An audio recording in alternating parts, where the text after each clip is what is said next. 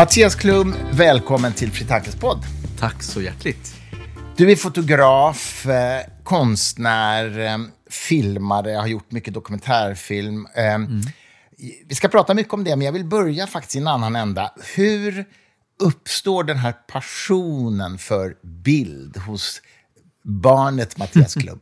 ja, Alltså, jag, jag, tror att det kommer sig av att jag växte upp i en familj som hade, vi hade mycket böcker mm. och mycket konst på väggarna och så. Och sen, lustigt nog så var det så att på sommarstället utanför Ludvika, där hade vi inte en eh, vatten, alltså en vanlig toalett, utan vi hade ett utedass. Mm. Och på dasset, där låg olika tidskrifter. Det låg Life, eh, som var en fantastisk bildtidskrift. Och så National Geographic, som också är en fin tidskrift. Och så var det lite annat. Så att där, mm. jag tror att jag blir, inspirerad på, jag blir inspirerad på dasset. Ja, men det är väl inte illa. Okej. Okay. Delvis. Um, du, men var, var växte du upp någonstans? För det var sommarstället det där. Det var sommarstället, i Uppsala. I Uppsala. Jag, jag, är född och uppvuxen i Uppsala. Ja, men precis. mina föräldrar kom från Ludvika, så okay. att de hade ett sommarställe där. Vad hade de för liksom, bakgrund och yrkesliv då, när du var barn? Eh, mamma hon var hemma med barnen fram till det att hon var nästan 40. Då började hon arbeta mm. på Sparbanken, på den, som det hette på den tiden. Eh, mm. Och min pappa han hade en akademisk karriär. Han var språkman mm. eh, i romanska språk. På eh, Uppsala universitet? Ja, Uppsala universitet. Okej. Okay. Så du, du, har ju inte följt dina föräldrars fotspår egentligen alls då? Nej, det kan man inte på, Nej. påstå. Jag är nog det svarta fåret. jag, jag har tre syskon som är äldre som var väl egentligen mer ambitiösa i skolan också. Jag, jag hade alla ämnen som jag inspirerades av, där jag kände att det här är kul, det, där gick det bra. Där jag inte riktigt förstod vad jag, ska, vad jag skulle ha för nytta av det, där mm. hade jag en fantastisk förmåga att, att eh, drömma mig någon, till, till någon annan plats, tror jag. Det där tror jag är väldigt typiskt för kanske kreativa människor att, uh, att det, som, det som man inspireras av, det kan man bli nästan besatt av. Liksom. Mm. Men det som inte inspirerar, det bara stänger man av. Ja, jag önskar, ibland så tänker jag, tänk om jag bara kunde ha knäckt koden. Om mm. jag hade förstått att men det där har man nytta av ändå lite grann. Så att man kan om inte annat Ja, klart, jag blir ju inte underkänd i några ämnen och sådär. Så jag hankade mig fram i, i alla ämnen, som, även de jag inte gillade. Men, men just det där där jag kände att det här är, och det hängde väldigt mycket ihop med pedagogik. Alltså, var en bra lärare? Jag kommer ihåg att jag hade en historielärare, historielärare som var fantastisk. Så då minns man ju, man minns lektioner, mm. alltså enstaka berättelser till och med. Precis. Jag, jag, jag, jag, har precis samma erfarenhet. Jag hade också en fantastisk just historielärare. Och det, mm. det, då minns man ju på ett helt annat sätt. Alltså. Men, eh, men du gick också du gick gymnasiet i, i Uppsala? Nej, sen Nej. var det så att jag, jag hade två egentligen superstora intressen. Mm. Uh, ja. Så, det ena var musik. Mm. Eh, och jag, för jag spelade trummor från det att jag var liten. Mm. Och sen, och jag sjöng i, i kör, faktiskt upp, också Uppsala domkyrkas gosskör som liten. Men så, och så var det fotografi, film och, och natur också. Ah. Och, men på den tiden så fanns det fortfarande inte några gymnasiala utbildningar i, inom foto och film. Och, och däremot inom musik. Så att jag, jag sökte in till Södra Latin på musiklinjen där och, mm. och musikgymnasiet och, och kom in där. Så jag gick, jag pendlade från Uppsala till Stockholm okay. och spelade trummor för glatta livet. Ja, ja. Mm. Hade du alltså en period när du faktiskt trodde att du skulle bli professionell musiker? Eller och det stod och vägde mellan Mm. mellan foto, fotograf och eh, musiker. Mm. faktiskt. Men, och jag jobbade extra på regionmusiken som marschtrummis i högvakterna. Jag var liksom ett huvud kortare än alla andra. Okay. ja, det var lite kul. Men du, eh, minns du när du eh, höll i en kamera för första gången? så att säga? Har du minne av det? Ja, det, det är nog, jag skulle säga att jag var 12. Mm. Eller jag, hade, jag höll väl i kameran, sådär, men jag kommer ihåg att min pappa hade en, en eh, gammal manuell mm. mekanisk kamera mm. som mest stod på en hylla. Och jag blev nyfiken och tänkte att tänk om jag kan få låna den där. Och då sa han att ja, men det kan du väl få göra om du är försiktig. Den, det var ju en kamera som man stoppade in en filmrulle i. Mm. Så kunde man då få ut 24 eller 36 eh, bilder. På den gamla goda tiden. Det är verkligen på den gamla goda tiden. Och då, då lånade jag den och så började jag fotografera. Um, och det var, ja, jag var 12. Mm. Och det var ju otroligt spännande. Jag märkte hur, jag jämförde mig då snabbt. Jag började titta på de här bilderna som man fick tillbaka. Eh, och så gick jag till dasset mm. och kollade. Och kolla, kolla National Geographic. Ja, och kolla National Geographic och live. Och mina bilder såg inte alls ut. så då jag tänkte så här, det här gick ju inget bra. Då började jag skriva upp. Eh, inte direkt, men det tog, efter ett tag så insåg jag att om jag skriver upp vad jag har gjort det vill säga, nu har jag ställt in med 500 dels sekund, slutar tid och sen bländare 8. Mm. Och sen när jag väl vittjar rullen och får tillbaka bilderna så att säga, ah, då ja. kunde jag se, jaha, det där gick inte fullständigt åt peppan. Då, det där ligger jag ganska rätt. Så jag försökte lära mig. Jag var, nog, jag var ganska metodisk tror jag. Ja, det låter till, så. Till, uh, början. Det är ju en ganska vetenskaplig attityd till projektet kan man säga. Du experimenterade helt enkelt. Ja, jag experimenterade och, och, samtidigt var det också rent ekonomiskt så att jag hade inte obegränsade medel och mina föräldrar hade ingen lust att köpa tusentals rullar. Utan det var ju det att det var ganska dyrt med film. Ja. Så att eh, jag, jag tänkte att det här gäller att lära sig eh, ja, försöka vara så metodisk som möjligt. Men du framkallade inte själv? Nej, det gjorde jag inte. Jag jobbade, jag kommer ihåg att eh, jag pratade med, med människor om det där och de som jobbade på National Geographic på den tiden, de jobbade inte med negativ färgfilm eller negativ svartvitfilm det mesta, utan de jobbade med reversalfilm, det vill säga diafilm. Aha. Så man arbetade med Kodakrom till exempel och äkta kromfilm och sådär. Mm. Och då tänkte jag att det här gäller det att göra som de bästa, tänkte jag. I ah, min ja. lilla enfald. Så att jag, jag samlade ihop pengar till... De, de filmer jag köpte var eh, ganska snart just diafilm och inte negativ film. Ja, jag förstår. Mm.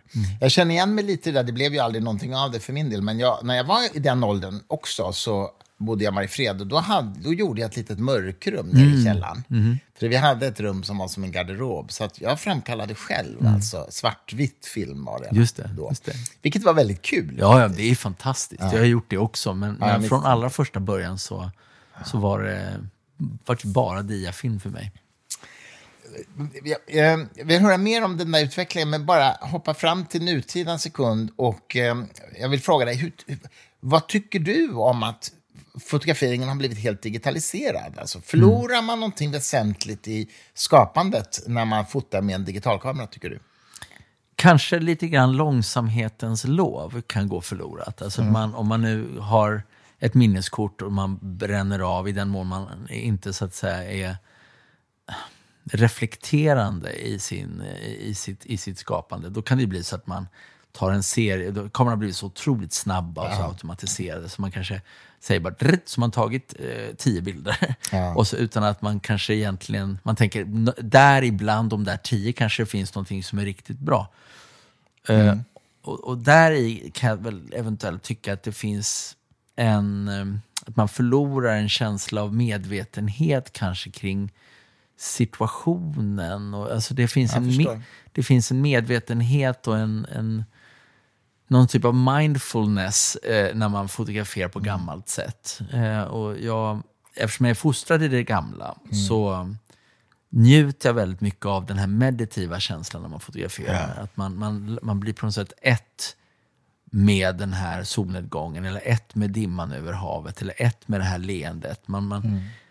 Eh, och det, det kan ibland... Eh, det, det tror jag att man kan missa i värsta fall om man, om man liksom inte är medveten om, om det.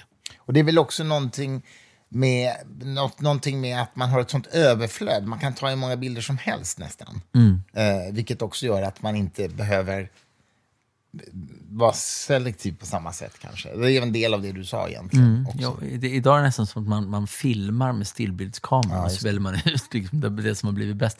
Men det, det, om man nu ska jobba så att säga, yrkesmässigt med det så alltså, det räddar en inte ändå. För man måste ändå, om man ska så att säga nå fram med sin bild eller, eller kanske göra en situation rättvisa, Och hitta i bästa fall den här magin som gör att man själv känner igen sig i den beröring man har känt. Mm. Som i sen i nästa steg kanske kan beröra någon annan. Mm.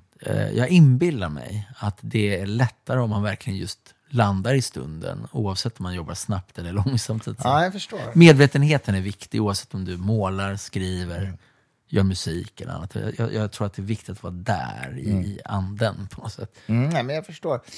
Men okej, okay, så du går på gymnasiet där och, och, det är musikgymnasium. När börjar det tippa över då till foto istället för musik?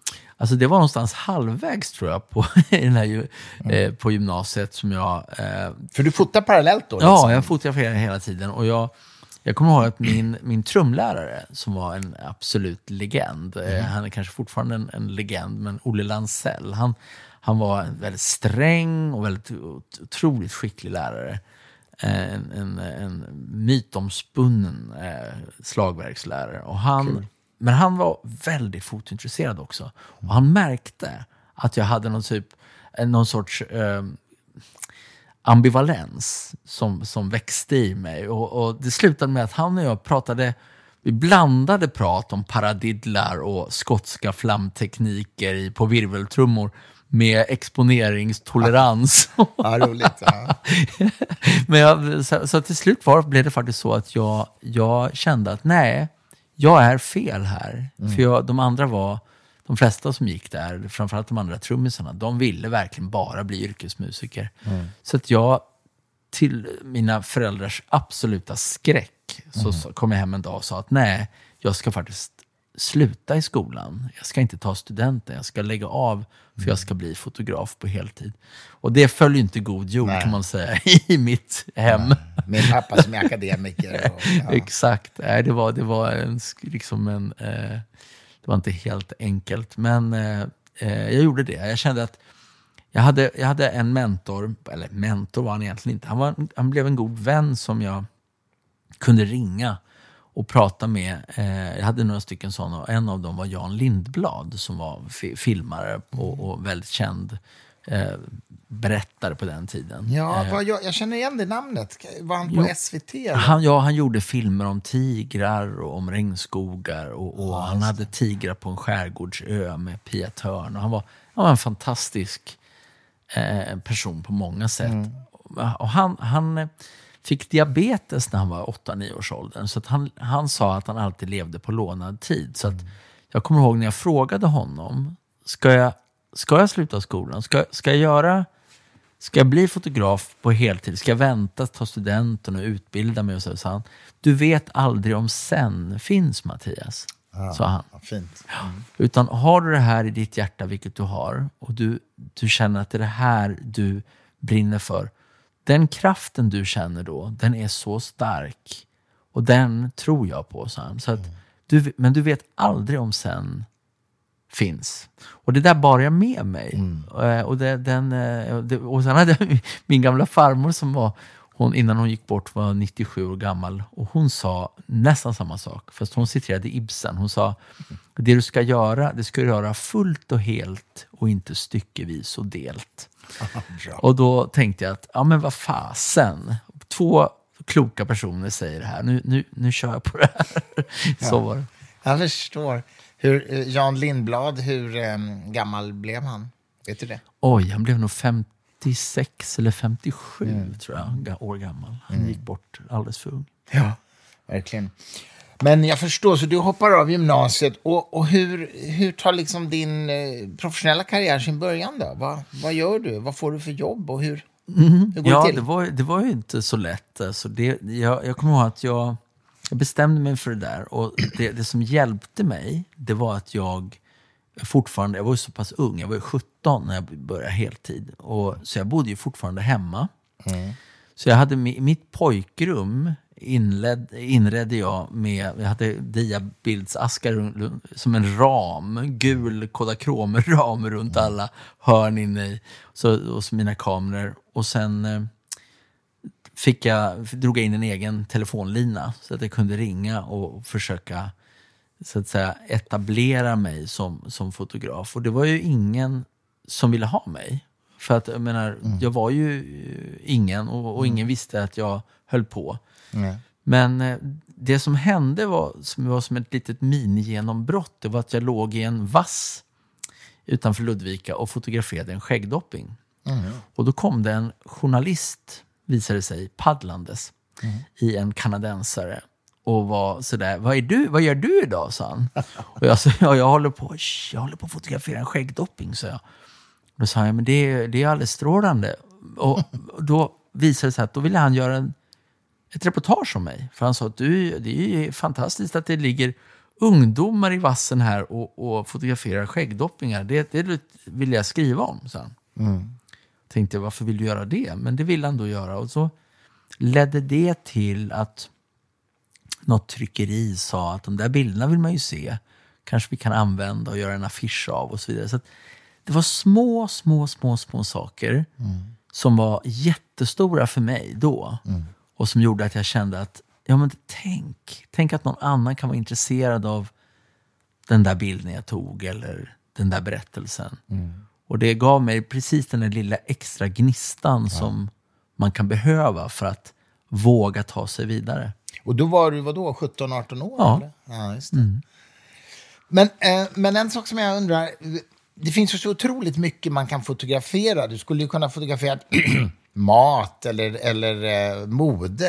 Eller, mm. Vad var det i dig som gjorde att det var naturen som blev liksom din primära ändå objekt? Mm, ja, jag, jag har alltid känt mig, från det att jag var liten, väldigt hemma, väldigt trygg i naturen. Mm. Det har varit en liksom, läkande, haft en läkande effekt på mig. Mm. Eh, så att jag, jag tror att jag... Ja, jag tror att det är därför. Och sen, uh, det, det, finns som lite naturromantiker i mig. För att jag redan som, som liten så kunde jag stanna upp inför saker jag tyckte var vackra eller spännande. Jag kunde, mm. eh, kunde vara lite bladnerver i ett, i ett, i ett löv eller det kunde vara en, en små, kan man tycka, triviala saker som jag eh, kunde bara falla på knä inför och, och, titta på och bli fascinerad av och vilja veta mer om. Mm. Och jag är likadan idag. Så jag, det har liksom inte växt eh, bort. Jag, eh, jag, jag, är fortfarande easy to please på något sätt. Jag, även om paradoxalt nog har jag fått se mycket av det vackraste som finns ja kanske i vår värld, så är det ändå fortfarande så att varje vår när blåsipporna kommer, då, då, då faller jag ner på, alla fyra och mm. eh, njuter fortfarande av det. Ja, fascinerande. Har du någon gång vänt blicken mot kosmos, så att säga, som ju också är naturen? Alltså jag menar fotografera liksom, rymden, eh, mm. nebulosor och sånt där. Har du gjort det någonting? Jo, men det har jag gjort. Jag har mm. gjort det. Både för National Geographic och för New York Times och mm. för egen maskin har jag gjort. Inte som Eh, ska man säga, fokuserade uppdrag bara på det. Men till exempel så jag, jag gjorde ett uppdrag för, för National Geographic om några av världens giftigaste ormar och hur vi kan använda molekylärbiologiskt och genetiskt några av världens giftigaste arter för att skapa nya mediciner. Mm. Deras giftighet, så att säga, eh, kommer oss till gagn ja. eh, i samarbete med University of Chicago. Då kommer jag ihåg till exempel så jobbade jag i i, eh, i Kamerun. Och mm. Utanför en liten by som heter Bamenda, där tog jag en bild på, på Vintergatan, vår närmaste galax. Och så med regnskogen i förgrunden. Wow. Och så ett litet sånt där en ljusförorening från en liten by där, Bamenda, och sen hela, hela Vintergatan. I, och jag har faktiskt en, en rolig anekdot. Jag skulle föreläsa i, jag tror det var i Sundsvall. Och då skulle vår, eh, eh, vår eh, ja, nu har vi flera astronauter, men, då Christer Fuglesang, ja, han skulle inleda och jag skulle avsluta. Och, och som jag minns det så var, och då kände vi inte varandra. Mm. Utan då, då, och hans, jag tror det var hans sista bild från Space Station, det var en bild på en, ett, ett jordklot som är i stort sett nedsläckt. Man ser bara som en liten, liten, liten skärva och, som är upplyst. Och då sa Christer någonting i stil med att och det där är regnskogen i Kamerun man, man ser. Mm. Där. Och det var makalöst, för vi hade inte planerat det här. Men min första bild på hela min föreläsning, ja. det var rymden sett från regnskogen i Kamerun. Det är jättebra. ja, det var jäkligt roligt. Så ja. Christer var så what? Mm. Så efteråt så sa vi det här måste vi fira. Så gick vi ut och drack pilsner. så blev vi vänner. Ja, vad kul. Ja, precis. Ja, vi, Christer hans barnböcker kommer ju ut på Fri Tanke. Så ja, ja, just det. Vi har just. gjort en hel gäng böcker med honom faktiskt. Ja, härligt. Men du, eh, all right, denna eh, yngling, denna unge man börjar alltså eh, fota och få lite uppmärksamhet i lokalpressen. Men när kan du ta steget till att leva på det här? Hur går det till? Ja, det var ju det var någon sorts eh, stegvis mm. process för att det, det ena ledde till det andra. Och sen var ju, det var ju så att säga subventionerat i något år i och med att jag faktiskt bodde hemma. Mm. Så att jag, jag började betala hemma och mina mm. elräkningar, och, eller vad säger mina telefonräkningar och mm. sådär. Försökte så att säga göra rätt för mig. Men sen hade jag sån tur så jag fick eh, ganska tidigt uppdrag. Så jag fick åka iväg och då var det bland annat Världsnaturfonden som eh, mm. ville att jag skulle fotografera. Först svenska och sen brittiska och sen internationella. Så jag jobbade i i Malaysia och i Costa Rica och Amazonas, brasilianska Amazonas och Nigeria. Och sen eh, ledde det till att jag fick representation, bildrepresentation i, med, via agenter i både Tokyo och New York. Eh, Hur fungerar det? Du har alltså en agent som säljer dina bilder åt dig då? Ja, då var det så att då fanns det bildbyråer och mm. det, det, är en bransch som är helt förändrad idag. Men, men då på den tiden var det viktigt att man hade en bildbyrå som kunde sälja ens bilder. Det fanns eh, tio foto till exempel i, i, eh, i Stockholm som var en känd svensk bildbyrå på den tiden. Och jag, jag var representerad delvis av dem, men också av PPS i Japan och en som heter Black Star i New York. Eh, men det ena ledde i alla fall till det andra och sen så hade jag som tur så att när jag var 23 så fick jag mitt första kontrakt för National Geographic. Så att, för det måste ju vara en stor vinst då för dig. Ja, det var livsförändrande faktiskt. Ja. Och sen jobbade jag med dem i ja, över 22 år som kontraktsfotograf. Och det, mm. det um, tog mig en helt annan riktning än vad jag någonsin kunde drömma om när jag kröp runt i vassen i Ludvika.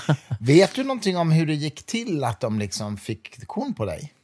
Jo, men det vet jag. Det, det, var, det är en, en, en, eh, märklig... Tänk vad livet, livets märkliga berg och dalbana. Jag, mm. jag tog ju inte studenten, mm. som jag nämnde. Men jag var ju bjuden på studentskivor. Eh, för mina kompisar, de allra flesta, tog ju studenten. Mm. Och då var jag på en studentskiva i Öregrund. Och eh, eh, jag tänkte att eh, alla andra stod där med sina kostymer och sina hattar och var stolta och glada. Och jag hade ju ingen hatt. Nej. Kostym hade jag. Men jag... Ingen studentmössa? Nej. Nej. Och jag kände mig sen, å ena sidan liksom stolt eller trygg i att jag, jag faktiskt har startat en egen firma och jag är faktiskt nu ska jag, bli, jag är fotograf så att säga, jag ska jobba med det här. Mm. Men å andra sidan fanns det ett litet vemod i att, mm. att jag kände mig lite utanför på något sätt. Och när jag sitter där och, och dricker något vin i, i ett hörn, då ser jag att det kommer en person gående över dansgolvet på den här lokalen. Lite sådär i motljus, med krulligt hår, en lång kille. En, en äldre man. Och han har massa kameror som hänger, två, tre kameror som hänger och dinglar. Och han vevar tillbaks en av kamerorna manuellt som han gjorde på den tiden. Mm. Och då tänker jag, ha, en kollega, tänker jag. Vad bra, då, ska, då känner jag mig inte lika ensam. Så jag går fram till honom och säger hej, säger jag. Åh, vad kul, jobbar du för någon tidning? Då svarar han att jag är ledsen jag på engelska, I beg your pardon, I don't speak Swedish, säger han. Jag pratar inte svenska. Mm. Säger jag. Så, så upprepar jag samma sak på, på engelska. Och då säger han, ja, säger han, vi kan gå av här. Så, vi, så ställer vi oss vid sidan av dansgolvet och sen så sa han, ja, men jag arbetar för en tidskrift som eh, heter National Geographic, sa han. Och helt plötsligt kändes det som att jag mött där står Gud framför mig på det här dansgolvet. Ja, och det var nästan som en Jesusgestalt med det här håret. Ja. Och, och, allt det. och vad gjorde han där? Ja, han var där för, för National Geographics räkning med en, eh, en kollega, en, en skribent som heter Preet Veselind. Och eh, de skulle göra en, de arbetade med en story som kom att heta sen Baltic Nations Så de reste runt, runt hela Östersjön och jobbade i och eh, av en slump hade åkt förbi den här studentskivan och sagt kan vi få komma in, vi arbetar för National Geographic. De hade sagt ja, det går väl bra. Ja. Men det ledde inte till något annat än att de, eh, ja vi pratade en stund och, och de sa, så här, men vad kul, oj oj oj, tänk att du är så ung och redan försöker etablera dig som fotograf, vad roligt, lycka till, sådär mm. generöst, mm. vänligt liksom. Och så sa de så här, om du någonsin kommer till New York eller Washington så kan du, här är våra kort hör av dig om du vill ta en pilsner. Mm. Eller ta en kopp kaffe. Mm. Så jag så, oj, wow, sådär. Så att jag åkte hem och så fortsatte jag jobba. Och sen fick jag ett uppdrag i, i Amazonas eh, och fotografera. Då tänkte jag, tänk om jag kan åka via så att säga, Nordamerika på väg ner. Och tänk om jag kan få träffa dem och bara visa mina bilder och få kanske några tips möjligen. Mm. Mm. Sådär, man, man får liksom ett omdöme eller ord på vägen eller någon typ av konstruktiv kritik mm. eller sådär. Så att, eh, ja, jag ringde dem och då eh, tänkte jag att de kommer aldrig komma ihåg mig. Men det, då, lustigt nog så, så gjorde de det och så sa de, ja, men kom hit och så kan vi ta en pilsner? Mm. Ja, men då sa de att vi kan inte titta på, vi kommer inte titta på några bilder. Vi, vi kan inte hålla på, eh, vi, vi, det, vi har inte tid med sånt. Men men det slutade hur som helst med att jag fick visa bilderna för en av dem och de, de blev imponerade. Så fick jag sen träffa ytterligare en person. Och det ledde hur som helst till slut till att jag eh, fick träffa cheferna, fotocheferna på National Geographic och mm. de sa Oj, um, You look like somebody's grandson, sa de. Då sa jag, I am. Så, ja, för det var jag ju. Ja, det var ju jävla dråpligt faktiskt. Men hur som helst, det, det ledde till att jag fick mitt första kontrakt. kontrakt ja. mm. Mm. Och sen jobbade du med dem i 22 år alltså? Ja. Det, det är ju länge. Det är länge, ja. Kan, kan du... Kan, kan du säga vilken bild i hela din liksom, karriär som du tycker är den mest speciella för dig som du har tagit? Finns det någon som står ut? Liksom? Alltså det där tycker jag är så svårt. För ja. att jag, jag har ju tagit många och ja. eh, de betyder olika saker för mig. Och jag, det... Nej, jag, jag, tycker det är supersvårt att säga det. Jag, jag kan säga att jag... Och det gäller nog mig. Det finns säkert en diagnos eh, för mm. det, eller på det. Men jag, jag har jag älskar diversitet. Mm. Jag tycker så otroligt mycket om blandningen av att få arbeta med eh, fantastiska landskap eller små detaljer, abstraktioner till... Alltså jag, jag, jag, jag tycker om möten, så kan man säga. Så att jag, jag har så svårt att bara koka ner nästan mm. 40 år av fotografering till en bild, ja, det, det, ja, det är jo, jättesvårt. Förstår jag förstår det. Men, men du, du har, ju, du har ju fotat och levt liksom med, med ursprungsbefolkning eh, i olika världsdelar och sådär.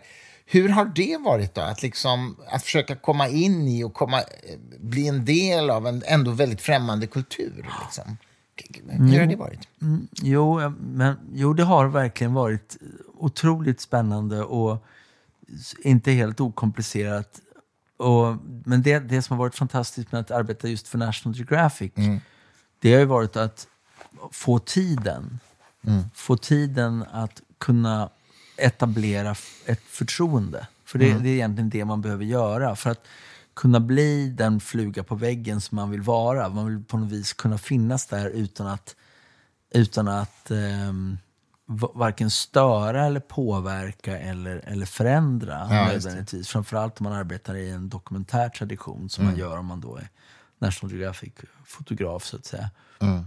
Och om man säger att man skulle ha tre dagar på sig, eller fem dagar på sig, eller en vecka på sig, då kan det vara väldigt svårt. Framförallt om det är människor som knappt har träffat en eh, blek eh, svensk mm. förut med en herrans massa utrustning som dessutom kommer med assistenter kanske. Eller, alltså det, det blir en för stor sak. Så där, där kan det ta många dagar innan man överhuvudtaget plockar fram kameran. För det handlar först om att äta tillsammans, mm.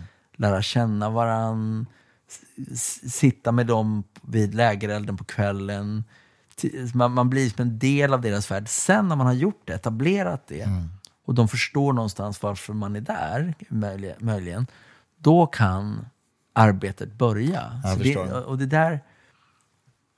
Och det gör också att det, det, kan bli så extremt berörande. För att man, man lär känna människor, man lär känna deras barn. Man, ibland blir det så att man sitter och är ställföreträdande förälder. Man, ja. man sitter där med deras barn i famnen. Man, man, man, lägger, man så att säga, hjälper till och man är en del av hushållet nästan mm. innan man så att säga, börjar jobba. Och det, och vad, vad och det är en lyx tycker jag. Det är en det, lyx att, få, ett, att få, få, få, befinna sig där. Ja, det förstår jag verkligen. Vad, vilka sådana kontexter har du varit i då? Som... Många olika i, i framförallt i Sydamerika men också i, i Asien. Både blåsrörsjägare på Borneo och familjer i, i Gujarat i. Indien, eh, mm.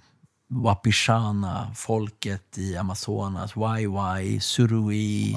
Ja, mycket olika. Så vidare. Ja, olika. olika.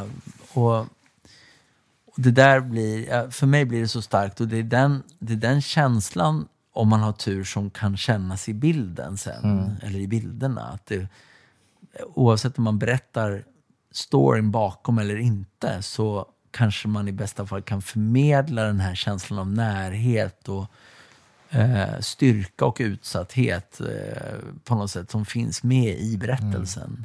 Men hur gör du med språket då?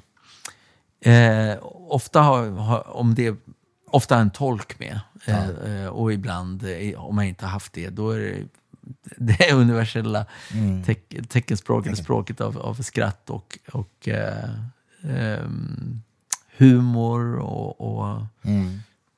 Ja, men det, det, handlar verkligen om att etablera för, förtroenden.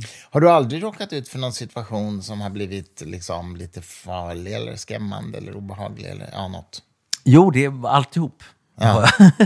Faktiskt. Kan du berätta något exempel? Nej, men jag, har, jag har ju liksom varit ute i miljöer som, jag menar, arbetar man i vissa länder där, där det finns väldigt stora utmaningar. Det, jag menar, säg att man arbetar i, i i Kongo DRC till exempel.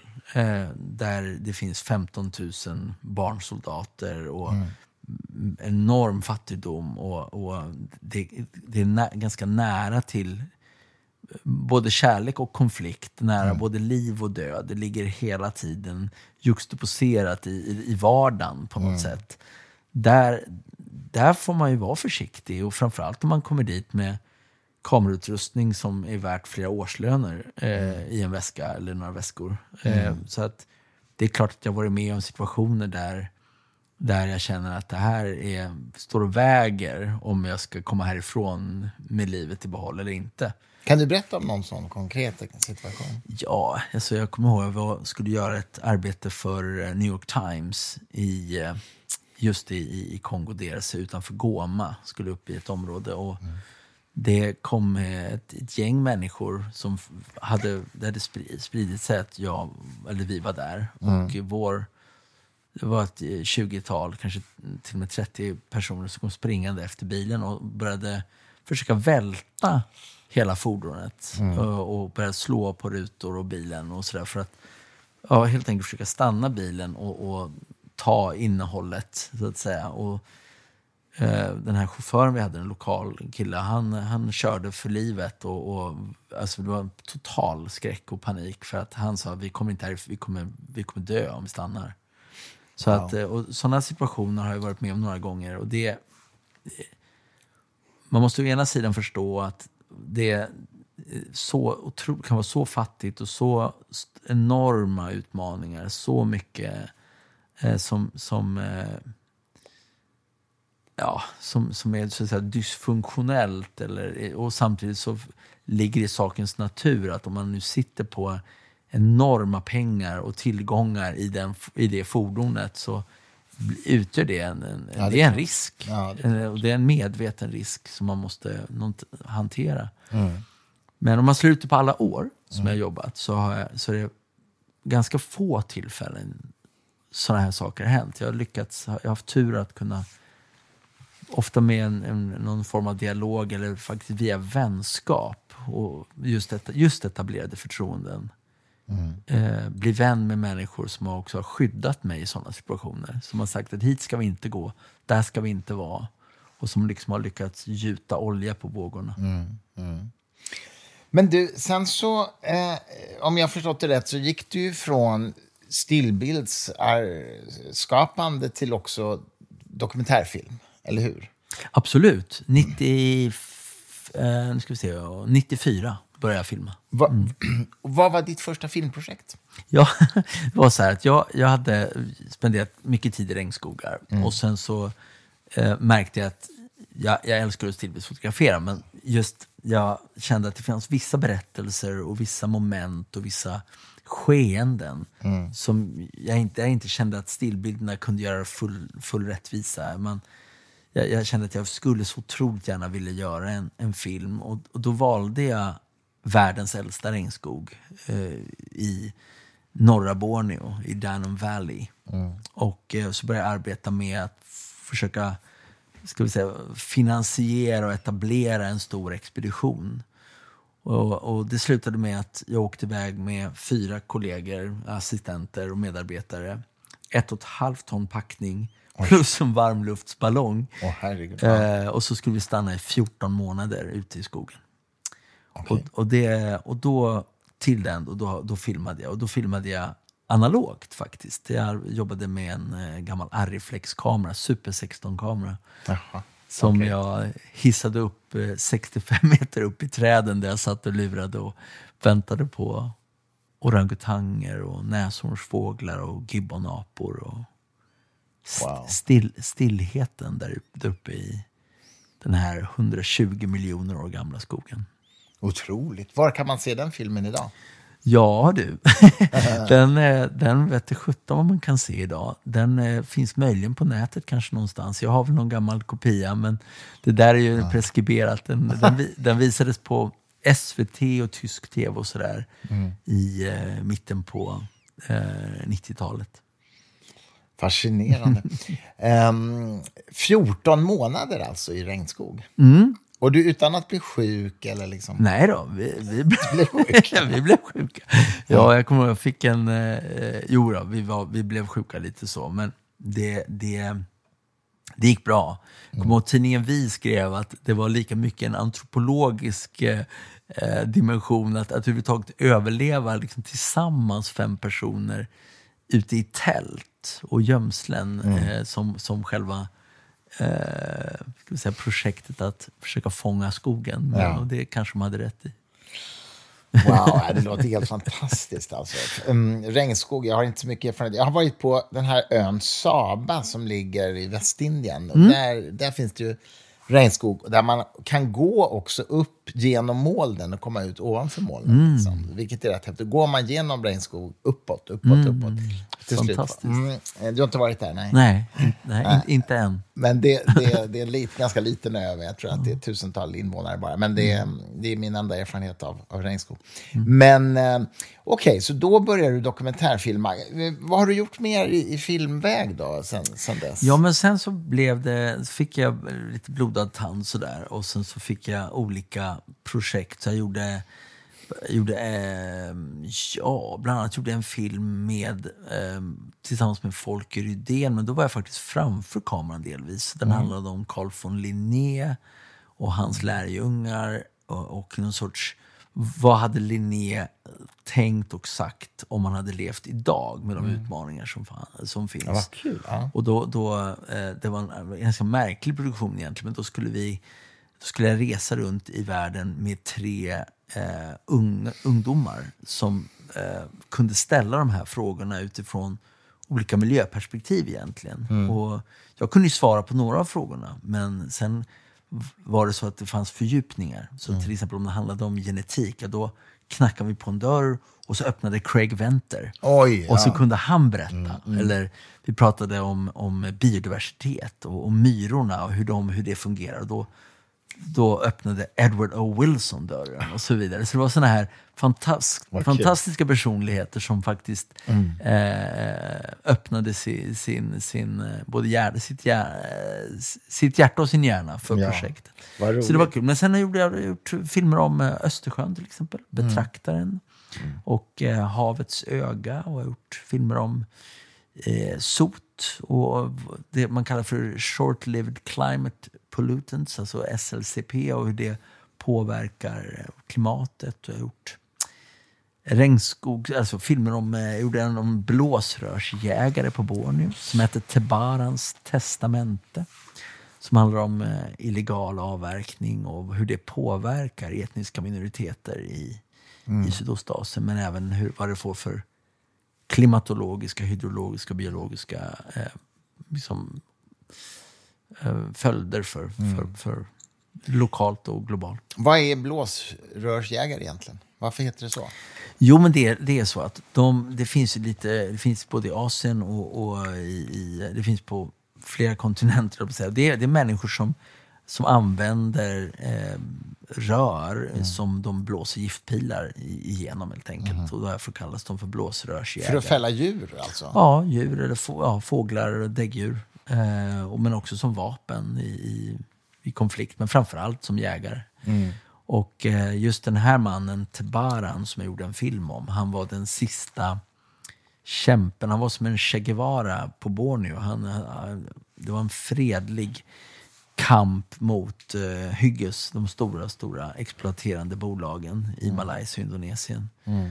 Och där han uh, försökte freda uh, skog då, som, som det här folket har levt i väldigt cirkulärt och hållbart i tusentals mm. år. Mm. Men förlorade det slaget mot de här stora eh, monokulturerna och mm. bolagen. Då.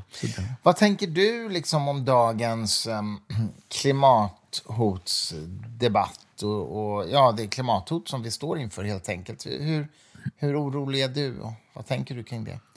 Ja, jag tycker det är, eh, det är extremt allvarligt. Och det, det har jag på något vis arbetat med i, i, många år. Men jag tror att nu, förut så var det kändes det som en abstraktion att försöka förmedla. För, för människor i, i, Sverige främst, men även i andra länder, kände inte av det. Om man var i New York och föreläste om det, eller i Seattle eller i Stockholm, eller, så var det så här att ja, men, jaha, det kanske händer någon annanstans. Men, ja, det, det händer, väldigt teoretiskt. Liksom. Ja, händer eller händer inte. Mm. Idag så, de allra, allra flesta som överhuvudtaget har några referenser märker att saker och ting är destabiliserade. Mm.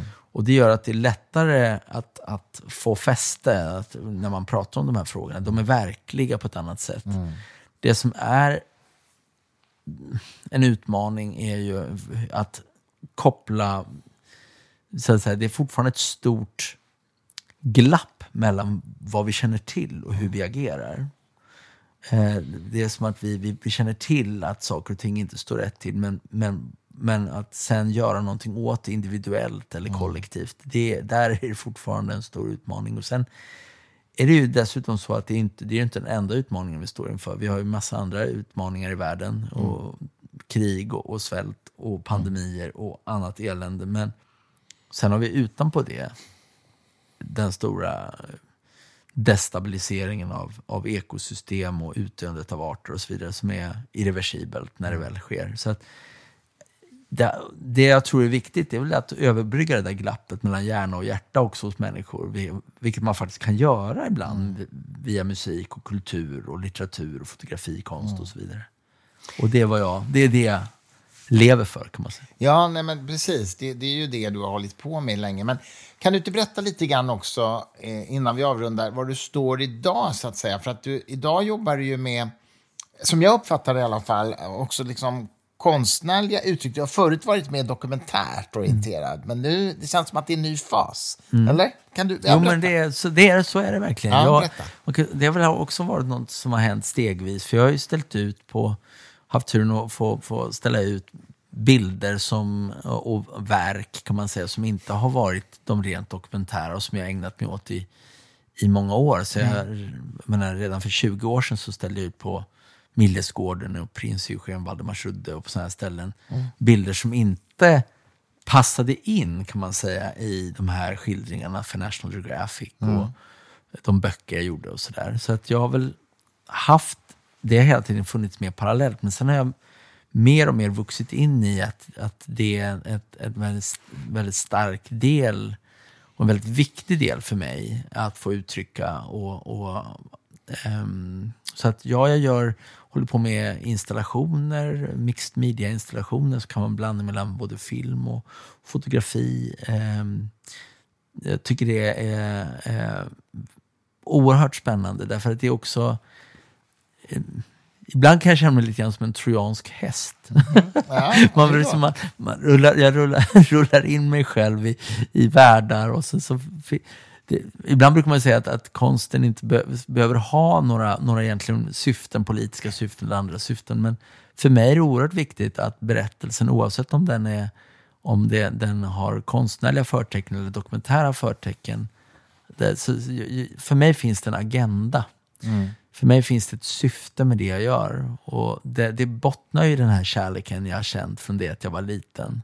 För, för både natur och människa. Mm. Och, så oavsett om jag gör en, en, en installation till ett museum eller säljer fotografisk konst eller fotograferar för en bok tillsammans med en forskare. Mm. Så, så uh, finns det, det finns en berättelse och ett syfte. Mm. Uh, och det, det är kärleken och respekten för den värld vi har till låns. Mm. Men när du talar om mixed media installations, vad, kan, du, kan du konkretisera det lite grann? Vad är det för något?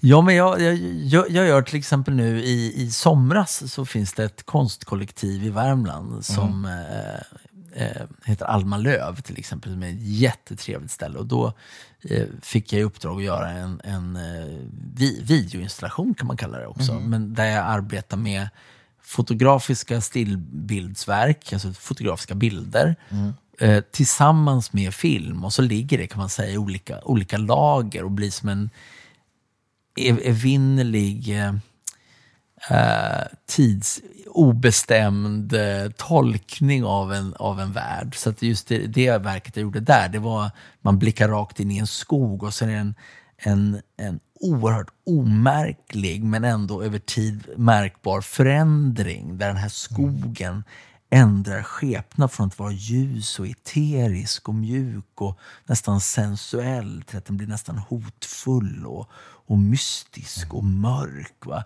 Men det går så långsamt. Mm. Så att det, och jag, jag, älskar det. Jag älskar de här förflyttningarna som, som kan vara omärkliga. Precis som förflyttningen i livet kan ibland vara abrupt mm. eller omärklig. Men, mm. eh, och det, hela, hela projektet i det fallet handlade om förgänglighet. Mm. Och jag tycker det är någonting som kan vara oerhört fint, oerhört spännande. Att, eh, så många av de projekt jag håller på med nu är, på ett eller annat sätt kopplat till förgänglighet. Det, är, är, det, är det mörkt för dig, för förgänglighet? Nej, det Nej. var. Det var mörkt, men eh, när jag var yngre, då tror jag att jag hade någon typ av dödsångest nästan. Jag tyckte det var jobbigt att prata om död, jag tyckte det var mm. jobbigt att prata om sjukdomar och jag ville inte se på filmer om, no om det handlade om cancer eller egentligen inte om det handlade om djup kärlek heller. Jag tyckte att det fanns något typ hotfullt i, i mm. det. Idag mm. tycker jag att det är det vackraste som finns. Så det kanske jag, jag kanske äntligen har mognat, vem vet? ja, men, ja, men det är jobbigt att prata om döden, det tycker jag också. Det tycker jag fortfarande. Men det är ju en annan sak, du är ju också förälder precis som jag. Det mm. blir ju på något man får ju ett annat perspektiv på alla de där frågorna när man blir förälder, tycker jag i alla fall. För då, då är det viktigt att man finns kvar för sitt barn. Liksom. Ja.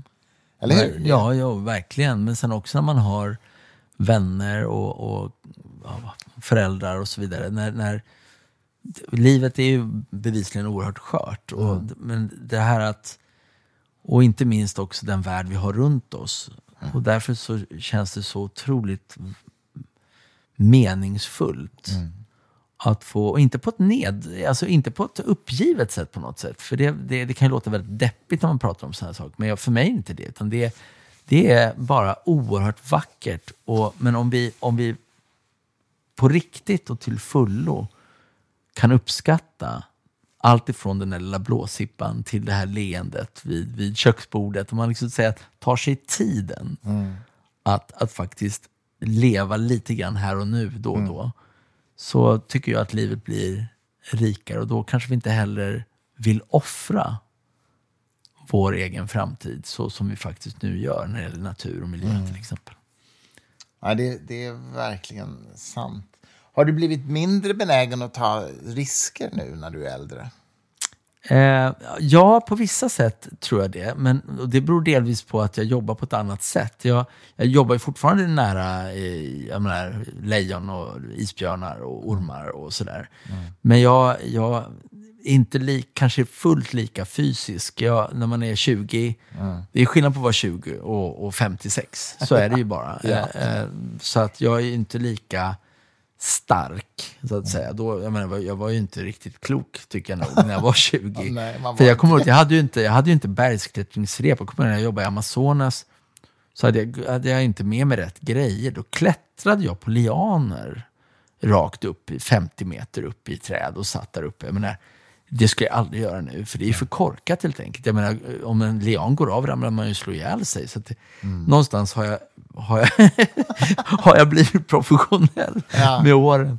Men, eh, men, eh, nej, men jag, jag tar nog kalkylerade risker, men jag, sen när man lär sig det är ungefär som att vandra runt säg, i Göteborg eller Stockholm. Om man vet hur trafiken fungerar och Mm. Alltifrån spårvagnar till, till eh, bussar och bilar. Och så, då är det då, då, då lättare att överleva. Och det är precis samma sak när man jobbar med svarta mambor och isbjörnar. Jo, ja, ja. Kan man något om dem blir det lättare. Jag förstår det. Men du, eh, jag måste bara fråga också. Har du något sånt där ultimat drömprojekt kvar att göra som du ännu inte har fått chansen att göra, men som du skulle, om du fick drömma fritt, som du skulle vilja göra? Ja, men alltså, jag måste säga så här, Christer, jag är halvvägs. Jag ju inte, jag är massor jag vill göra. Jag, är, jag, jag är verkligen, jag känner, jag känner att eh, det är massor som är ogjort. Mm. Jag håller på med nu med, med flera böcker och filmprojekt som jag är extremt eh, sugen på. Mm. Jag, jag, vaknar på morgnarna och tänker, det här ska bli kul. Ja. Och, och, det, eh, så, så, så är det. Sen finns det ju också jag menar, geografiskt platser där jag aldrig har varit, eh, som, som är spännande. Men även alltså lokalt. Jag tror att för mig handlar det lika mycket om, det handlar minst lika mycket om att resa, resa inåt, så att säga. Att det mm. finns mycket man kan göra eh, rent filosofiskt eh, och, och konstnärligt.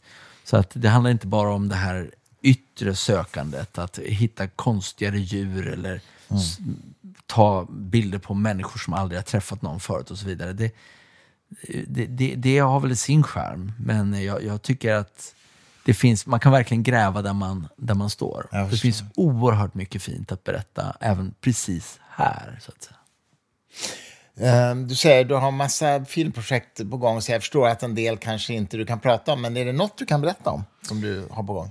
Alltså jag, håller, jag håller på med eh, Ja, egentligen inte.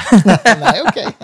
Nej, jag har skrivit sån här, man måste ju skriva sån här NDA, mm. non-disclosure-avtal. Men, mm. men, men, eh, men sekretessavtal. Men, nej, men jag håller på med, med böcker om, eh, om eh, biologisk mångfald, jag mm. håller på med böcker om, om eh, saker som ligger mig oerhört varmt om hjärtat. Jag har turen att få arbeta med fantastiska människor, mm. författare och forskare som, som så att jag får, jag får lära mig massa nytt och jag får fortsätta vara nyfiken på det. Och du både skriver och fotograferar då i de här projekten? Ja, det gör jag. Jag ja.